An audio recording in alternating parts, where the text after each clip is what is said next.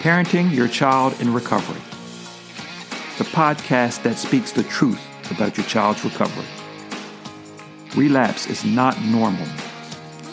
Phony success rates can't define where your family wants to be in 5, 10, or 15 years from now. And most importantly, your child is not an addict. From nine to five, been biting my tongue for all this time. Won't let anyone cut me short.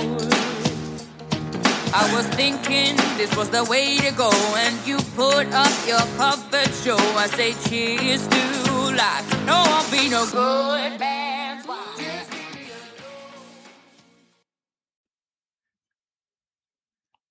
Have you ever heard the statement, if you do what you love, you'll never work a day in your life?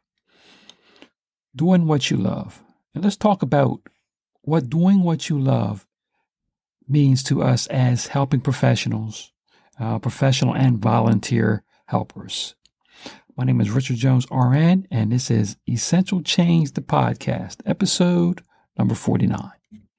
But before we move on, I want to invite you to go to secondstarts.com that's number two, N-D-S-T-A-R-T-S dot com, helping those individuals and families with chronic and persistent problems with relapse or behavioral issues by providing a roadmap to essential transformation by strengthening the real team, clients, the professional helpers and volunteers, and the people that love and support them, creating a new way to change and save lives. Please look around. Don't be afraid to book an appointment to talk to us if you want to discuss anything or send us an email. We can explain everything to you. And uh, we look forward to uh, seeing and hearing from you. Now, obviously, for most of us, especially those of us that work in any of the helping fields and have made a profession out of it, sometimes because of uh, bureaucracy or red tape, as they say, it's very difficult. Uh, it takes a lot of strength to do associate what you're doing with what you love sometimes. There's a lot of days when we can't, but then there's some days the, the drag is pretty consistent. So doing what we love is something that we really need to objectify, if you will. And it's important for us to always remember that we are reaching out for someone. And so people are definitely, as we reach out, people are looking back at us. Uh, so we want to lead by certain examples. And it's important for us to understand that it's not the type of example that we have an opportunity to put on false facade or fake. It's something that is very transparent in how you deal with people.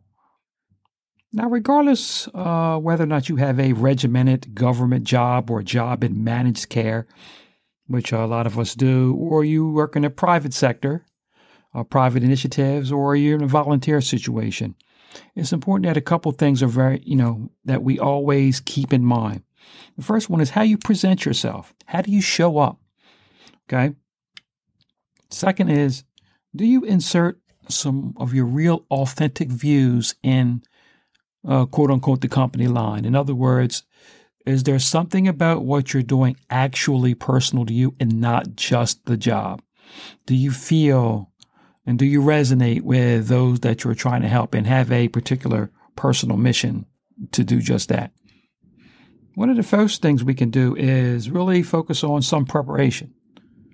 Uh, there's general self preparation where you maintain a mental and physical fitness about yourself. Uh, try to look as though you are someone who can, has the strength to help. You want to look like you are somewhat you know, have it together. Even we all have real life views, but you definitely want to be personally physically and mentally prepared to do your job, okay? You want to make sure that you're professionally prepared. You know your business. Uh, you are schooled in the the proper way to do things in your field. You know, uh, you want to basically stay up on the norms and the means of your profession. And, uh, you know, always appear and give out that essence like you are at least attempting to be at the top of your profession. And you want to be specifically prepared. In other words, what situation are you dealing with a person?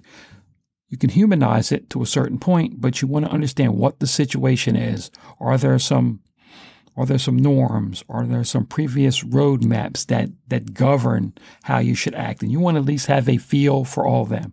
Not necessarily that you have to use them, but you definitely want to know where you're at specifically with the individual in the situation that you are looking to help, at least as best as you can anyway. You want to make sure that you are attuned somewhat to the individual that you're working with, not just the situation, but the individual. Sometimes certain folks need to be treated a particular way. And you have to have an insight and a feel for who you're dealing with and what could or could not make them tick per se. Obviously, you're not going to be a professional at each person you meet, but there's certain general rules with just some attempts at awareness that you can definitely follow. And you want to be very specific to your end goal mission. You always want to understand, you know, what you can do versus or with what that individual needs and put all that all together with the awareness and the preparation and be able to come out with the best best outcome. You want to come at it also with an attitude and an energy that invites healing. You want to uh, always have the people that you are trying to help look at you and feel like, you know, this is a guy who who believes in the strength and the power that he's asking me to invest myself in. So you want to uh, take time to make sure that you, your attitude is focused your energy is cultivated. You want to make sure that you are being the best you can be when you're leaning over and help, holding a helping hand out of the side of the boat to help someone else in. You want to make sure that you're as fit as possible. And all these first two things in order to give you the, the gift or the mentality of acceptance. As helping professionals, one of the hardest things for us to do is accept the outcomes. We strive for the best. I know at Second Starts, we demand and look for the best, but in real life, the results we get when we're trying to help someone are usually somewhere in the middle of perfect and horrible. Okay. So we have to be able to uh, understand and accept the results that we get and be able to couple that with the effort that we put in and the potential that we have to continue to change it for the better. But we do not want to get overly wrapped up and find results that we find unacceptable, then place a judgment on that result, and that in turn immediately decreases your ability to to help or to make a situation better. So, in closing, as helping professionals or volunteers and support people, we understand that uh, sometimes doing what we love takes a little bit of cultivation on our part in order to continue to stay in that that mindset. So, you will never work a day in your life if you do what you love, but you need to work a day in your life in order to do what you love. So, again, in closing, my name is Richard Jones, RN, for Second Starts. And let's remember, please, everybody, Let's get out there and help somebody get better, help somebody stay better, help somebody be better. Thank you for joining us on Parenting Your Child in Recovery, a podcast for the families of young adults in recovery. For more information, go to secondstarts.com. That's the number 2NDSTARTS.com and our Facebook group, Parenting Your Child in Recovery. And if you or someone you know loves a young adult in recovery and want a customized premium change to recovery without the guilt and shame of most recovery processes, please go again to secondstarts.com, the number 2ND, S-T-A-R-T-S.com, and book a free call.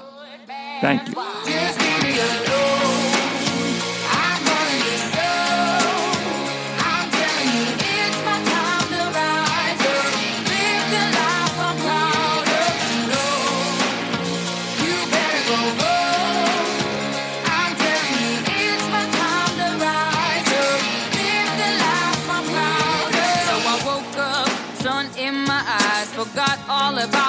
Did last night, what I do. Remember that it was real, real nice. Talks about me.